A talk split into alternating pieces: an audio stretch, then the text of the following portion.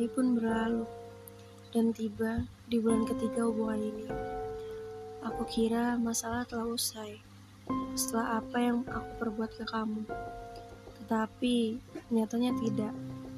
Di bulan ini aku jatuh sakit, terbaring lemas di atas kasur rumah sakit.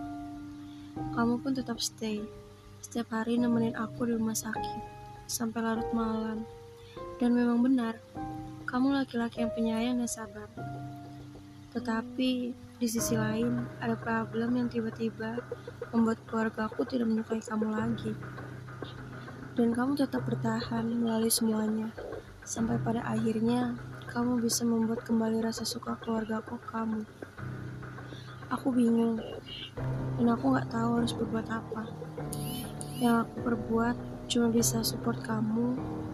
Problem ini seakan-akan membuat kesulitan hingga rasa nyerah itu datang. Tetapi aku yakin kamu tak akan nyerah. Problem yang sulit dijelaskan dan sakit bila dirasakan.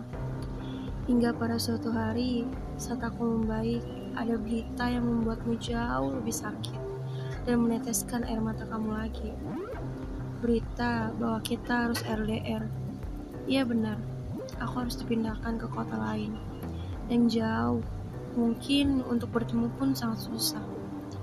Kamu tetap bertahan dan berjuang, dan akhirnya kamu bisa membuat suasana itu kembali seperti awal.